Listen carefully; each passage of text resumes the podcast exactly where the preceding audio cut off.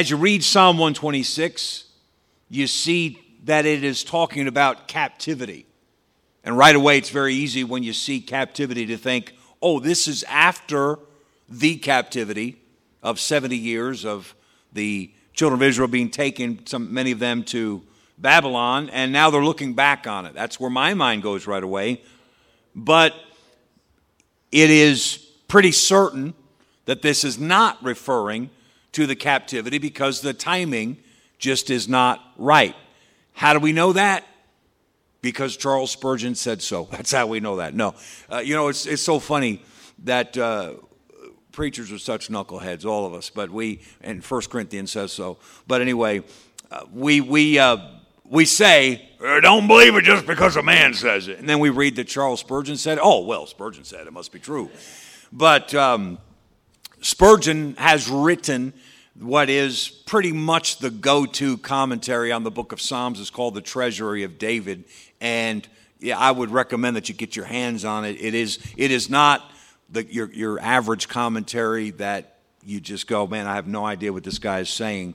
It's very readable and enjoyable, and you can get it in digital format so that uh, it won't cost you quite so much. Anyway, didn't mean to do a Spurgeon commercial there, but all that said, it is a pretty strong consensus that the captivity spoken of here is not talking about the captivity. It is referring to a particular hardship that the people as a whole had gone through. They might have been referring, I don't think so, but they could have, just for example, been referring to uh, something they went through in the times of the judges or any number of things that they went through. I would show you, uh, if you look right under the title there, Psalm 126, it says, A Song of Degrees. A Song of Degrees is a psalm that they would sing or chant together uh, as they would make their way to the house of the Lord, as they would make their way to the temple. In fact, there are some of these songs of degrees that the various songs of degrees that were used at various times. Some of them they would sing as they took steps up towards the temple. Some they would sing as they left the temple. Anytime you see that song of degrees, and if you look uh, at uh, the page that I'm looking at in my Bible, just about every one on both sides it says a song of degrees.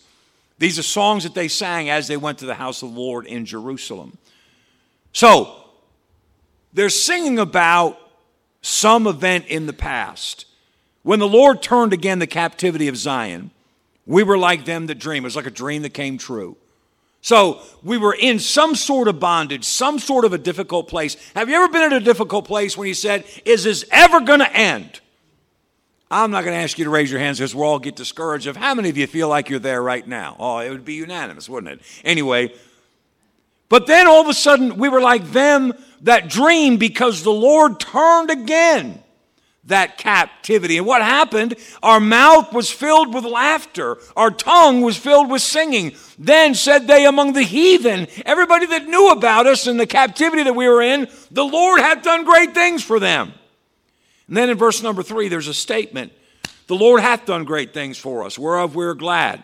But now it appears that at this present time they're in trouble again. Look at verse 4. Turn again our captivity, O Lord, as the streams in the south. So just like you did it last time we had a crisis, do it again. And then they state the wonderful principle that we focused on this morning. They that sow in tears shall reap in joy. He that goeth forth and weepeth, bearing precious seed, shall doubtless come again with rejoicing, bringing his sheaves with him. What I want to do tonight, I want to do my very best to try to personalize this for you, to try to use this psalm. all scripture provides us with tools, and the Psalms in particular provide you with tools that gives you different kinds of help at different times in your life. And what I hope this psalm will do for you is show you how past victories can give you present faith. For those of you a, a, moment ago when I said, How many of you are in a captivity right now where you just feel like, Is this ever going to end? And you were wishing I'd asked for a show of hands because your hand was about to go up. Let your past victories give you present faith. The longer you know the Lord, the more ammunition you have to draw from to say, well, he has come through every time before. He's going to come through now. Sometimes we, we were we had a you I won't tell the whole story, but you probably heard about our electrical crisis last week that was still related to the storm from over a year ago. And it looked like, when I was in church two weeks ago today, it, I could see absolutely no resolution in sight. None. I thought, we're going to be two months without power because of what the power company had told us we had to do. And it was just so impossible. And even if we had the money, it was going to take. The, the, the first guy, the first electrician I talked to said, I'm just preparing you. This is a long, drawn out process. And I won't go through the, all the details, but Sunday I'm looking at it saying, this, this one, you know, I trust the Lord and everything, but this one, there, there's no way out. This one, there's, there's no solution to this one. And it was all, I mean, we got the paperwork to show you. It was all the electric company's fault, but there was no resolution for us. So, Monday, we got some hope. Wednesday, everything was fixed. And by Friday, only because the electric company dragged their feet, it was by Friday we had our power back on. At that time, I thought today, now, we would still not have power. And I didn't see us getting our power within weeks based on what the electric company had told us. But as soon as it got resolved, it was one more reminder to me that when you take it to the Lord, He has solutions. He will fix things. And if He will fix problem A, He'll be there for problem B. You're never going to come to that problem where God goes, "Oh, that one that that one's out of my control. I got no answers for that one." No. So, I hope that this psalm will show you how past victories can give you present faith. Four simple thoughts. First of all, verses 1 and 2, the epic past. Let me show you where that came from. I, didn't, I wasn't trying to make up a, uh, uh, an outline here. I was reading this psalm. In fact, I believe I was reading it in the dark because there was no electricity. And um, all of a sudden it hit me. Once I realized that this was not talking about the captivity, it was just talking about a captivity in general, and then all of a sudden I assigned the word captivity to something I've just been through, all of a sudden my mind, when I read that again, went straight to Thursday, June the 27th. Thursday, June the 27th through July 10th. Now, I'm going to put this in a nutshell, but I want you to identify some epic part of your past. When I say epic, I'm talking about something that stands out. At the time, it was just a, a nuisance or a crisis or one, some kind of a negative that stood out that, that uh, came along. But now, as you look back, you say, no, that was a landmark experience, an epic experience in my past. And so as I read this about, they're referring to something that everybody understood. This was a crisis that everybody knew was a crisis. An epic event in their past. My mind right away went to June 27th of this year. June 27th of this year, I was I'd been scheduled to, to preach the, the closing service Thursday night at New England Baptist Teen Camp.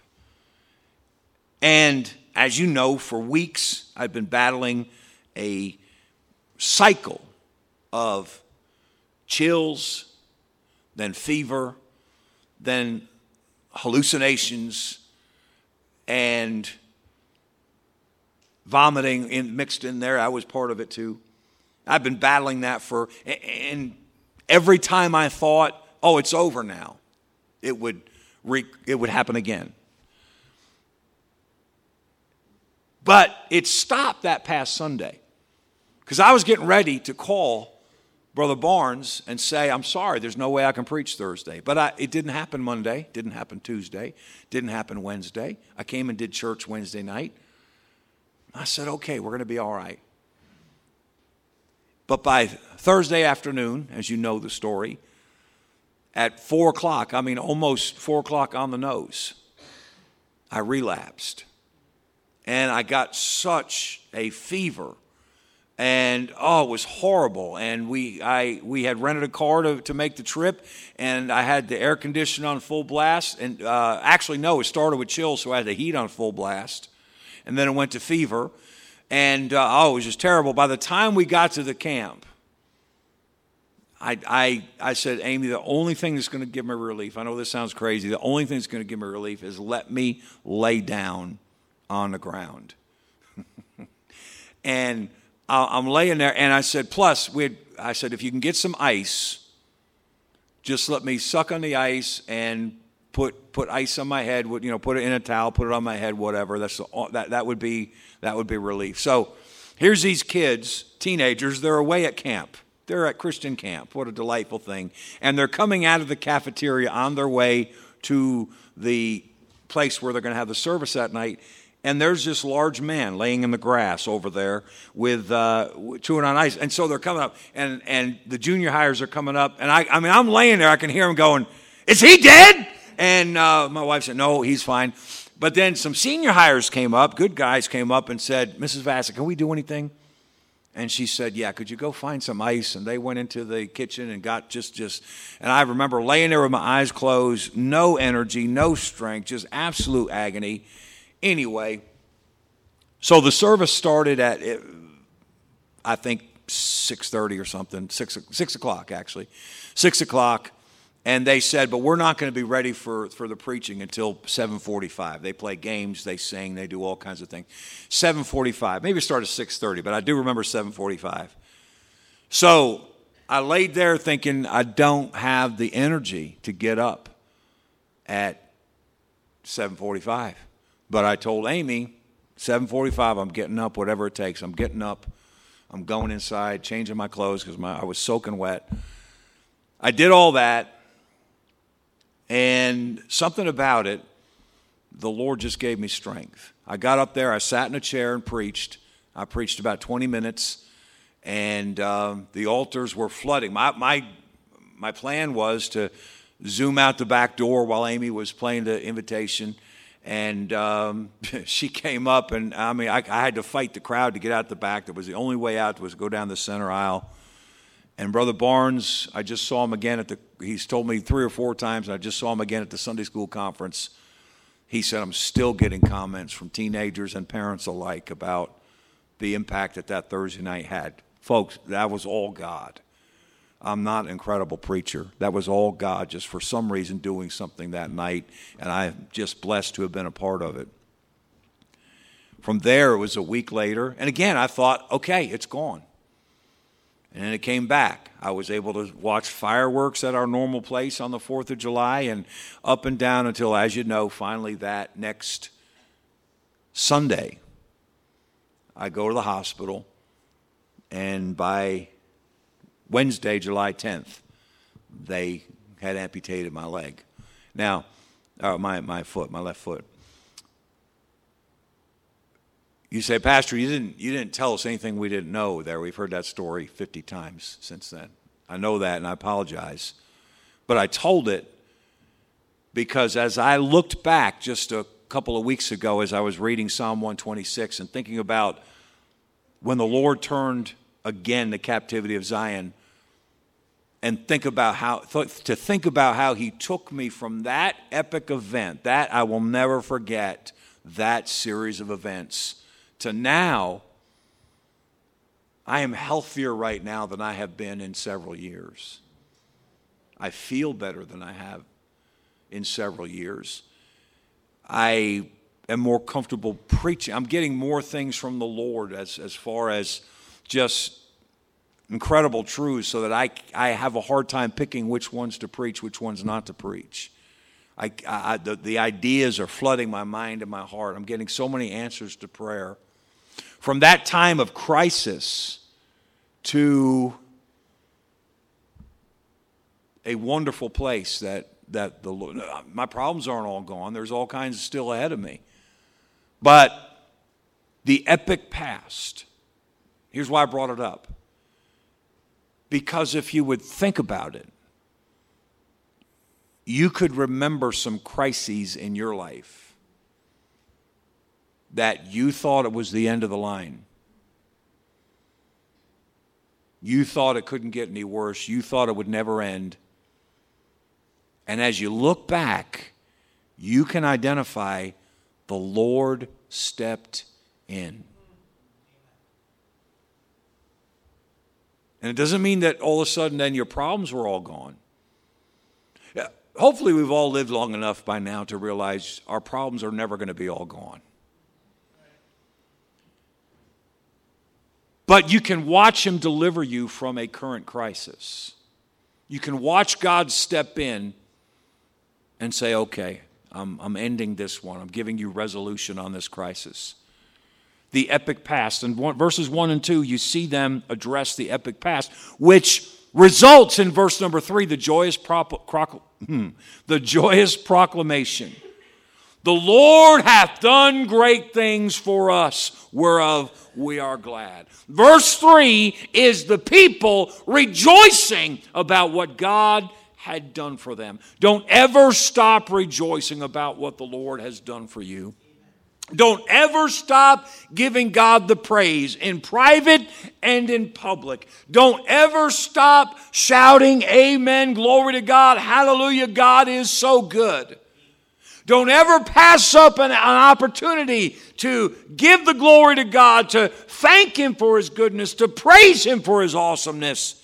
The joyous proclamation. That is why we sing and we sing and we sing. That is why we, we learn new songs and we take the time and we, we stand up and, and sing and we testify. Why? Because we need to make that joyous proclamation the Lord hath done great things for us. And by the way, other people need to hear us testify the Lord hath done great things for us. Because there will always be another desperate prayer. Verse 4 Turn again our captivity, O Lord, as the streams in the south. Turn again our captivity. God, I need you again. Lord, do it again. Listen, I hope this doesn't discourage you. It's meant to encourage you. But this cycle is never going to end of captivity, bondage, trouble, desperation, trials, followed by deliverance, which should result in praise, and then a new level of captivity, bondage, trial, difficulty. It's never going to end. And it's not punishment. It's not chas- chastening, excuse me. It is God strengthening you and building you. And it's not as horrible as I'm making it sound. Who, who, would, who would want to be saved with, with what you're describing? Here's the thing you had problems before you got saved. But here's the difference between the problems before you're saved and the problems after you're saved. The problems before you were saved were random. The problems since you've been saved have a purpose. God is taking you somewhere. He is making you stronger. He is building for you a wonderful, a great life and an incredible eternity. But there's a process. And can I tell you? The more difficult you have it, the more of an indication that is of the great thing that God has for you in the future. If you look at your life, how come, how come it just seems my life is so especially hard? Okay, let's let's address that in 30 seconds here. First of all, if you're honest, maybe you could look back and say, well, I, I did a few things to help the problems along. But there's another side of it that you say, but, but at the same time, it just does seem like there's a consistent pattern of, you know, how come? God's building you. He's not the one hitting you, but He's building it, and He's using trials to strengthen your relationship with Him. The epic past, the joyous pro- proclamation, the desperate prayer, and then verses 5 and 6, the hopeful principle. They that sow in tears shall reap in joy. He that goeth forth and weepeth, bearing precious seed, shall doubtless come again with rejoicing, bringing his sheaves with him. Me, can, I, can I bring it all together here? I based this morning's message, and I won't address it again. How come there's a, sounds like a soul winning verse in the Old Testament? But it is a wonderful verse that we base this morning's message on. Where did that great principle come from in verses 5 and 6? It came because the people of Israel had faced a captivity. They had faced some tears, and the Lord brought them through it, and they shouted the victory. And by inspiration of the Holy Spirit, it's been recorded for us the great principle that they learned. They that sow in tears shall reap in joy. How did they know that? How do you know they that sow in tears shall reap in joy if you've never wept? How do you know he that goeth forth and weepeth, bearing precious seed, shall doubtless come again with rejoicing, bringing his sheaves with him? If you've never been through that, if you're going through a captivity right now, Let me remind you of how God has delivered you before. Remind yourself of how God has delivered you before. Let me testify, as the children of Israel did, the Lord hath done great things for us. Let me testify, listen, I've been through some stuff, but the Lord has done great things for me. You're His child, He's your Father, He loves you, He's got you. He's got you. He's going to bring you through. How? I don't stop trying to figure out how and just focus on your loving Heavenly Father. Trust Him. Keep your heart close to Him. Keep throwing these captivities to Him in prayer. Lord, I don't, I don't see the solution, but you know it. Please help me. Please be specific, by the way, about the needs. Lord, I don't know what to do about this specific thing. Name names. Hey, if you don't think what you're facing is fair, tell him. Don't tell everybody else, tell him. Uh, maybe at some point I'll preach on this, but I read a phrase from, from Psalms just a, a, probably a month ago where David prayed and he said, Lord, how long wilt thou look on? And I saw that and I said, Lord, I would never pray that prayer myself, but David prayed it, so I'm just going to quote him. How long wilt thou look on? But let me testify to you tonight if, if you are in a situation where you're going, I just cannot see any resolution, I cannot see any end to this tunnel. He's your Father, He loves you. He will bring you through. Trust Him follow him, obey him, seek his face. He's got you. They that sow in tears shall reap in joy.